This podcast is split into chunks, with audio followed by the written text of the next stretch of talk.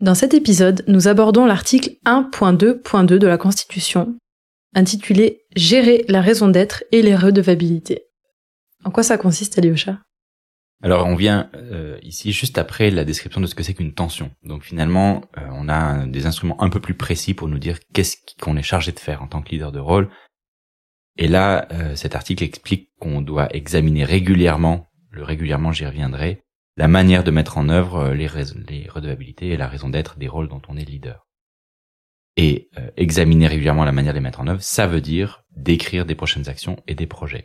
Alors dans examiner régulièrement, il y a déjà ici une demande qui est faite par la Constitution de le faire sur une base régulière. C'est-à-dire que c'est pas juste une fois le jour où on nous confie un rôle, il faut y revenir souvent. Enfin, définir soi-même la régularité.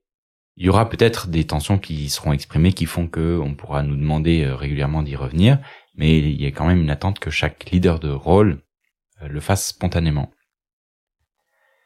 Ensuite, on distingue les prochaines actions et les projets. L'idée, c'est qu'une prochaine action, c'est quelque chose, une action unitaire, et le projet, ici, est décrit comme un résultat précis à atteindre.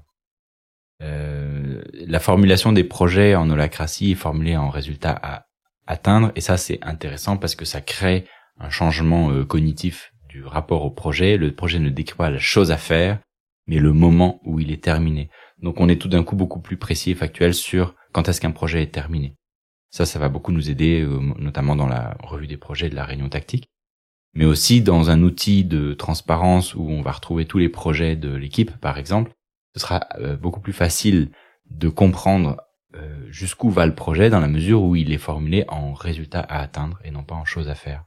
Est-ce que tu aurais un exemple de, de l'intitulé d'un projet ? Oui, alors par exemple, si on, on doit faire un nouveau photolangage pour des inclusions, faire un nouveau photolangage pour une inclusion, euh, c'est, c'est, c'est pas forcément extrêmement précis sur où est-ce que cette mission s'arrête. Est-ce que c'est juste le choix des images, l'infographie, l'impression, la mise à disposition, et cetera. Alors qu'un résultat à atteindre, ça serait par exemple le photolangage sur les structures organisationnelles est disponible pour euh, les séances de coaching. Je sais que ce projet, il sera terminé le jour où la boîte de photolangage est dans l'étagère de matériel et qu'il est terminé.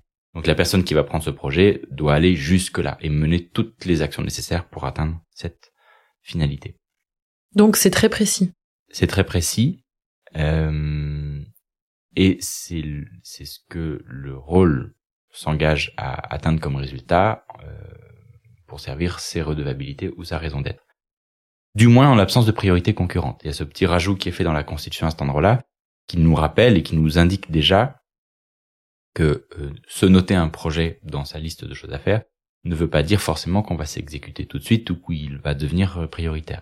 Il y a, et on y reviendra dans l'article deux, un devoir de priorisation qui nous demande en tant que leader de rôle de prioriser les différents projets qu'on a. Donc c'est pas parce que un rôle prend un projet qui consiste à justement mettre à disposition un nouveau photolangage que forcément ça va être fait tout de suite. Il n'y a pas d'indication de temps par rapport à ça. La notion de temporalité, de deadline ou de priorisation, ça c'est du domaine purement opérationnel que chaque rôle doit mettre en œuvre et éventuellement aligner sur des priorités au niveau des cercles. Je ne vais pas détailler parce qu'on reviendra là-dessus sur le, le commentaire de l'article deux. Mais il y a quand même cette, ce rajout qui est fait dans le, le, l'article un de deux qui, qui est là, je crois, pour nous décomplexer un petit peu sur le fait de prendre un projet. Je pourrais même pousser un peu à l'extrême, prendre un projet, ça veut pas dire qu'on va le faire. En tout cas, ça veut pas dire qu'on va le faire rapidement. Et ça, ça va beaucoup nous aider, par exemple, pendant la réunion tactique, quand euh, quelqu'un demande à quelqu'un d'autre de faire quelque chose dans un de ses rôles, le facilitateur va pouvoir poser la question, est-ce que ça fait sens dans ton rôle de prendre ce projet ? Et avec cette question, on veut pas savoir si ce projet peut être fait rapidement ou quand est-ce qu'il va être fait, mais on veut déjà savoir si ça fait sens pour la personne de prendre ce projet qui lui est demandé. Et dans un second temps, éventuellement, on pourra lui demander des projections ou comment est-ce qu'il compte le prioriser. Mais en décorrélant les deux, ça permet de se détendre un petit peu avec le fait de prendre des projets qu'on nous demande et bien de se poser la question de est-ce que c'est bien le rôle dont je suis leader qui doit prendre en charge ce projet ? C'est la principale préoccupation qu'on a quand on se confie des projets les uns les autres. Et si dans un rôle, on se retrouve avec une surabondance de projets qu'on ne peut pas tout traiter, on doit soi-même faire sa priorisation. Mais on peut aussi envisager de déléguer ou de créer des sous-rôles si on veut répartir le travail Et il y a plein de choses qui pourraient être mises en œuvre pour traiter ça, mais on va séparer les deux questions. Si on se penche un peu sur la raison d'être de chaque rôle ou de chaque cercle, qu'est-ce qui fait la différence avec une structure organisationnelle euh, normale, hors holacratie? Ce qui est nouveau là, avec le fait que les rôles contiennent une raison d'être et des redevabilités, c'est que, en tant que leader de rôle, régulièrement, on retourne les lire euh, pour y réfléchir et se demander, pour chacune des redevabilités par exemple, s'il y a bien des projets qui sont actifs. Très logiquement, comme les redevabilités décrivent des activités régulières du rôle, on a vu ça dans l'article un point un, ça veut dire que, en principe, pour chaque redevabilité de chacun de mes rôles, je devrais avoir au moins un projet. Qui soit euh, priorisé ou pas, peu importe, mais il devrait y avoir des projets qui sont notés. Il y a des rôles qui peuvent ne pas avoir de redevabilité, euh, ils ont au moins une raison d'être, ou un domaine, et dans ce cas-là, bah, on va interpréter cette raison d'être, ou cette autorité qui est écrite dans le domaine, pour se demander, euh, est-ce qu'il y a quelque chose que je pourrais faire pour réduire des tensions que je ressens, c'est-à-dire pour créer plus de valeur.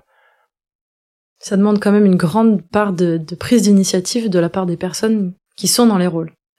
Oui, et le fait de l'écrire comme ça dans la Constitution, ça suffit pas pour déclencher les changements de posture qu'on attend derrière ça.